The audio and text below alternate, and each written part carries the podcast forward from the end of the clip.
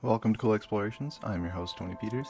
Today we're going to be having Pastor Joe Sorgan back on to discuss Acts 1 8 in our key verses in the Bible segment. Uh, and we're going to be discussing the power of the Holy Spirit and how the need to share the Word of God with the world has been given to us by Jesus Christ. Uh, one of the many things that Jesus Christ has given us, uh, as well as being given to us by our loving Father, Yahweh. And right away in Acts, we see that the Holy Spirit is given to all of us, not just one person, but everyone. This is a gift that not only do we get eternal life to live in God's glory and live in the world the way that God intended it to be, but we can receive the Holy Spirit, and the Holy Spirit will empower us and guide us in our lives. It acts as our defender against all of the spiritual attacks that the devil is throwing our way every single day, and it emboldens us to share God's word with other people.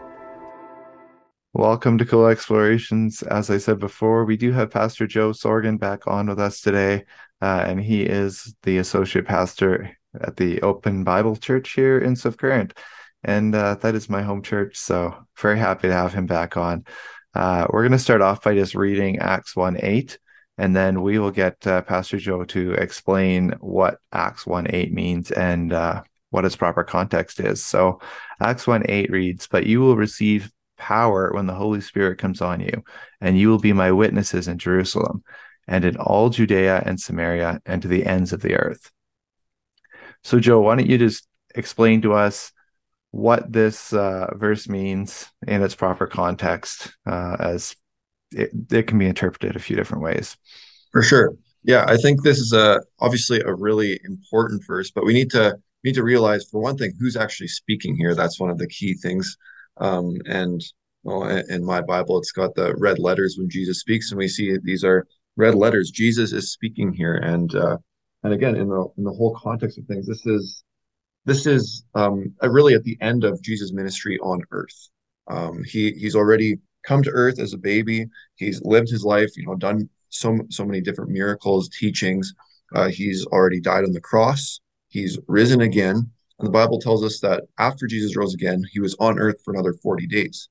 And during that 40 days, I mean, he was seeing different people, but most of what Jesus was doing in that 40 days was spending as much time as possible with his disciples and teaching them.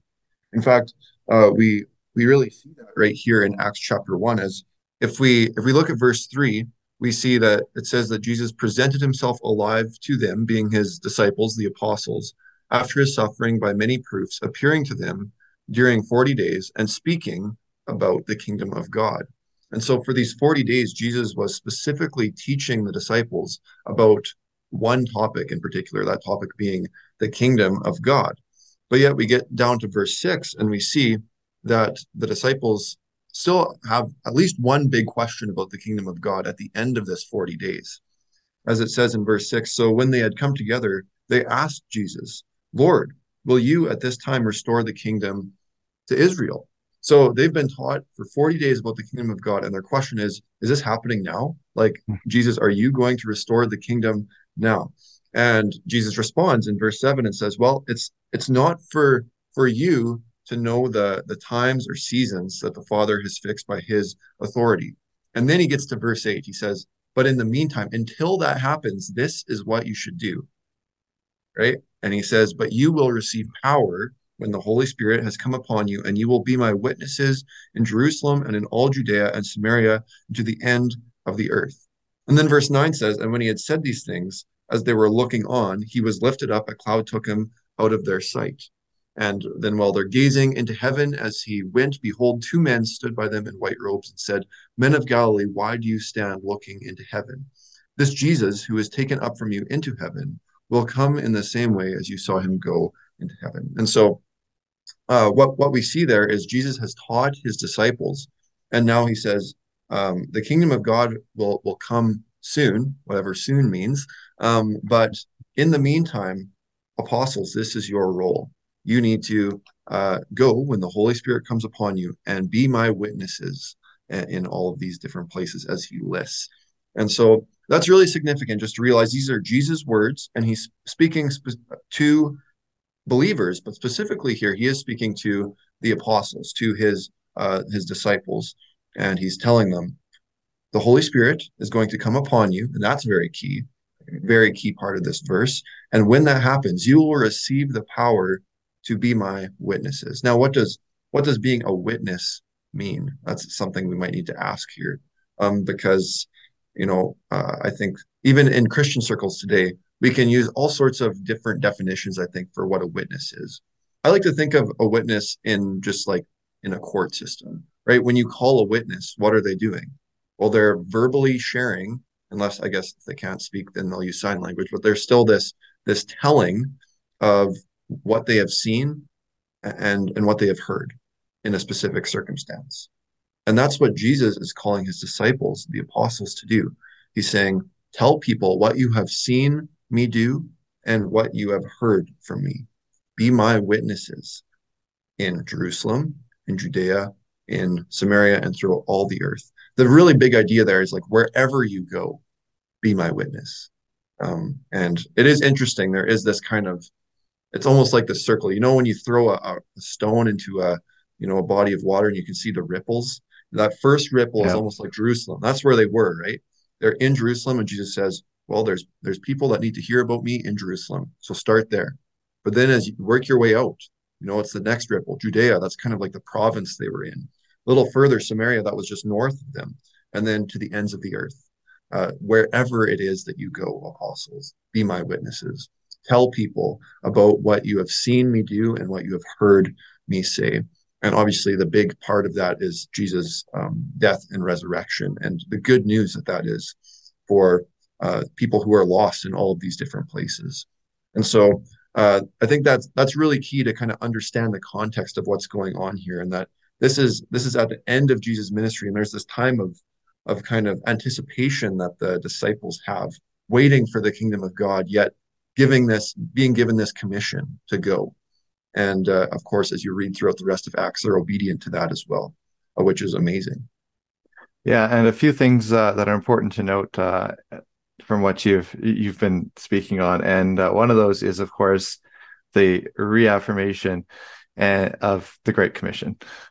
Jesus he's come back after after dying on the cross and rising again from the dead, which is amazing in and of itself. And now he's teaching, as you say, for forty days, uh, and he is telling them, "You need to go out and share the gospel." But you're not doing it with your own power. It's the Holy Spirit who's giving you power. That Holy Spirit is what I'm gifting you. It's one of the many gifts I'm giving you that will help you in sharing the gospel. And another thing to note is they do start with the Jews.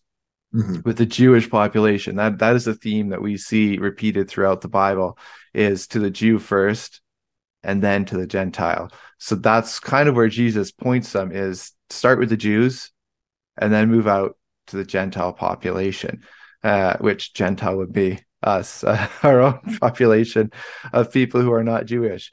Uh, and uh, that is just something that is important because the Jews still remain as God's people. We are just being added to that and, now.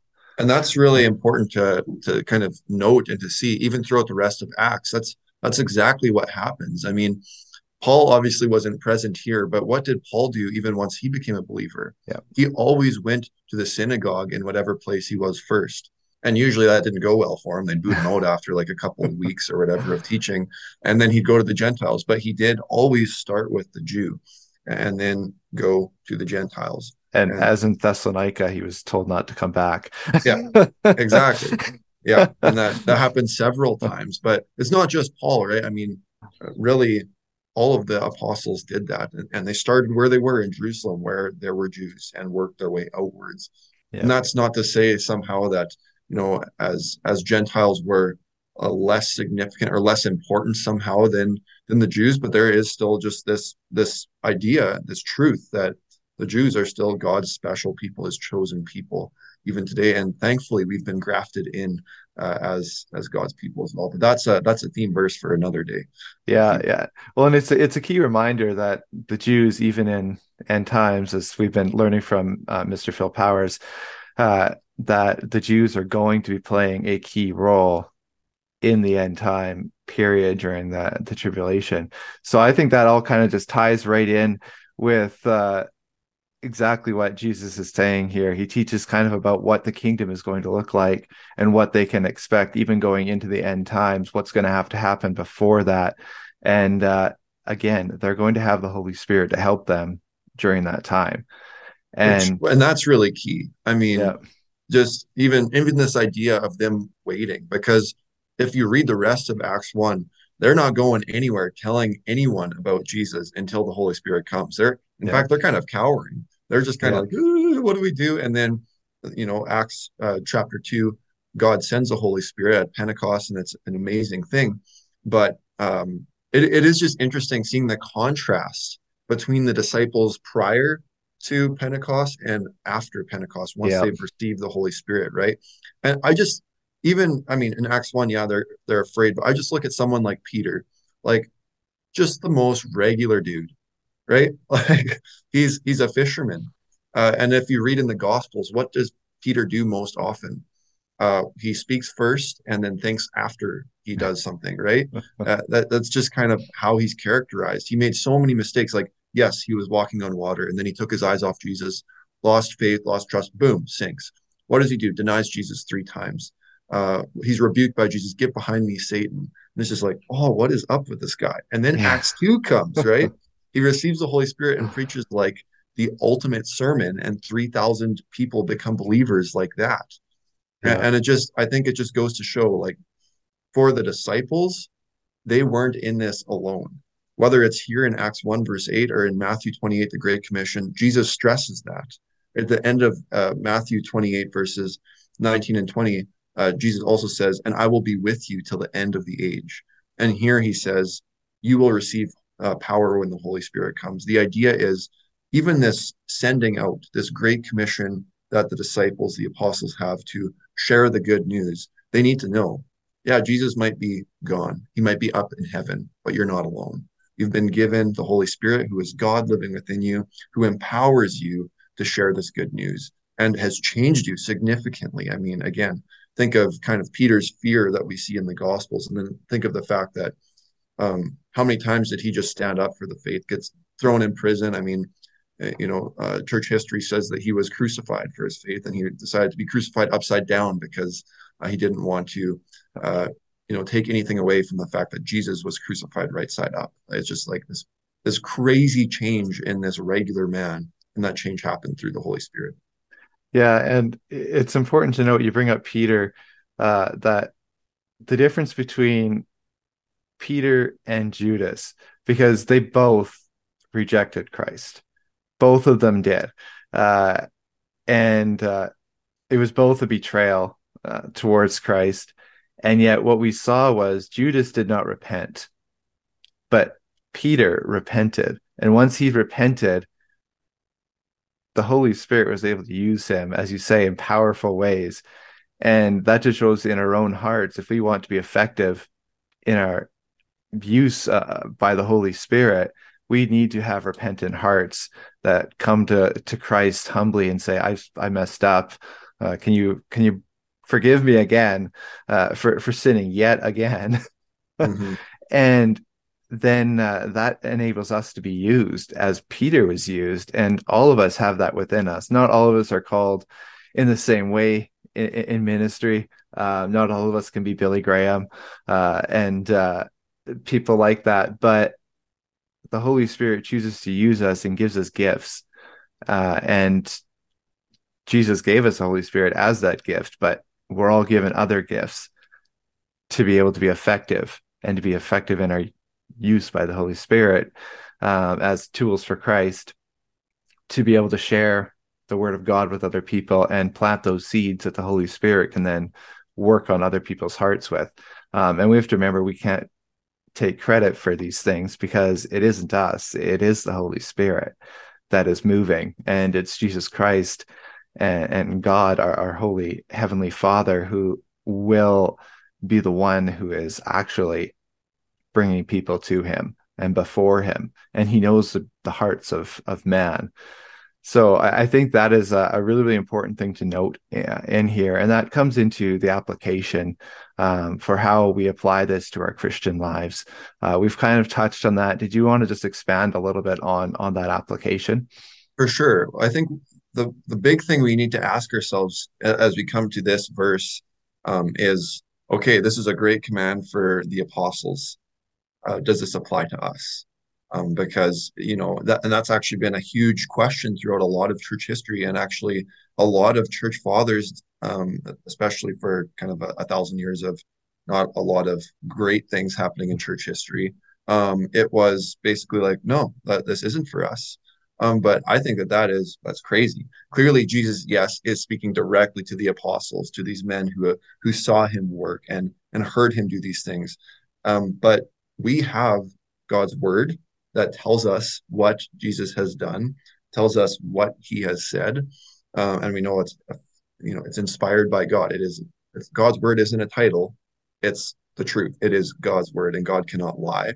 So we have that. We have the Holy Spirit, the same Holy Spirit that was in Peter, all the other apostles, right, in us. And so I, I think we'd be crazy to say that this is just a command for the disciples, just a command for the apostles. No, this is a command for all of us. Uh, and so I think, you know, as far as applying this to our lives, we just need to consider a, a few things here. First of all, um, we, again, we have the Holy Spirit, as you just mentioned, and the Holy Spirit gifts us, yes, in different ways. And some people are specifically gifted in evangelism, as we see in, uh, you know, First Corinthians 13, Ephesians as well, uh, talks about this gift of evangelism. But um, regardless if we have that specific gifting or not, this is still a command for all of us, right? This commission to be his witnesses. Um, and that's, I think, the second thing we need to realize here being a witness means more than just being a good guy. Um, being a witness, like I mentioned before, even in a, in a court, you need to use your mouth. You need to verbally share what Jesus has done and, and said. Uh, obviously, living Christian lives is a huge part of our witness. If if how we live our lives doesn't line up with what we're saying, that's no good. Uh, then our witness will be tarnished. But witness, that word in and of itself, uh, implies speaking, implies using our words. And so we need to realize that we actually need to bear witness uh, with our words about what Jesus has done and said. And we need to do more than just be good people. There's a lot of, of non Christians who uh, are quote unquote good people as well and do a lot of good things. There needs to be something about what we say that sticks out uh, as well. And so that that's uh, very key. And then the third thing I think to note here for us applying has to do with when when Jesus goes into in Jerusalem, Judea, Samaria, and, and the ends of the earth. Uh, I think for us, what that really means is wherever we are, there are probably people who don't love Jesus, who don't know him. And so whether we're at our home base, you know, our Jerusalem, you know, whether that for for me, whether that's just in Swift Current, and then maybe Samaria is, I don't know, like the the greater southern region of Saskatchewan, and then Samaria is all of Saskatchewan, and then the ends of the earth, of course, is the ends of the earth. I don't know what that looks like for each of us, but the point is, wherever we are, we should be witnesses. Whether that's our home base, whether that's a little further away, whether that's across the world uh, which is you know obviously that gets into global missions and things like that, which is awesome. Um, but uh, there's there's global missions, but the reality is all of us have a mission, and our mission is to be witnesses where we are now, and uh, and so uh, that that's just really important to note. You know, um, all of us, no matter where we are, should be doing this because whether we're in Jerusalem, whether we're in the ends of the earth, we need to need to be witnesses for Jesus, telling people, of course, especially about the, his death and resurrection, but um, but also just about what he said, what he's taught, what he's done in general. Besides that, as well. Thank you for listening to Cool Explorations. As you have just heard, the Holy Spirit is an equal part of our triune God. He was there before creation. He was there during the whole Old Testament. And in Acts, we see the Holy Spirit come upon those who accepted Christ as their Savior. And Acts 1 8 says, You will receive the Holy Spirit.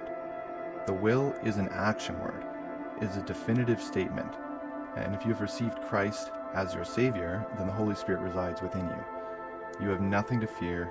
All three parts of our triune God will be with you always, at all times. Even in our darkest times, those times of grief, temptation, persecution, financial woes, family strife, no matter what the situation we're going through, He is there with us. Be emboldened by this. Share the love of Christ with someone today. If you have not accepted Christ as your Savior, I invite you to do so now, before it's too late. If you would like to contact me for any reason, you can do so at tpeters745 at gmail.com.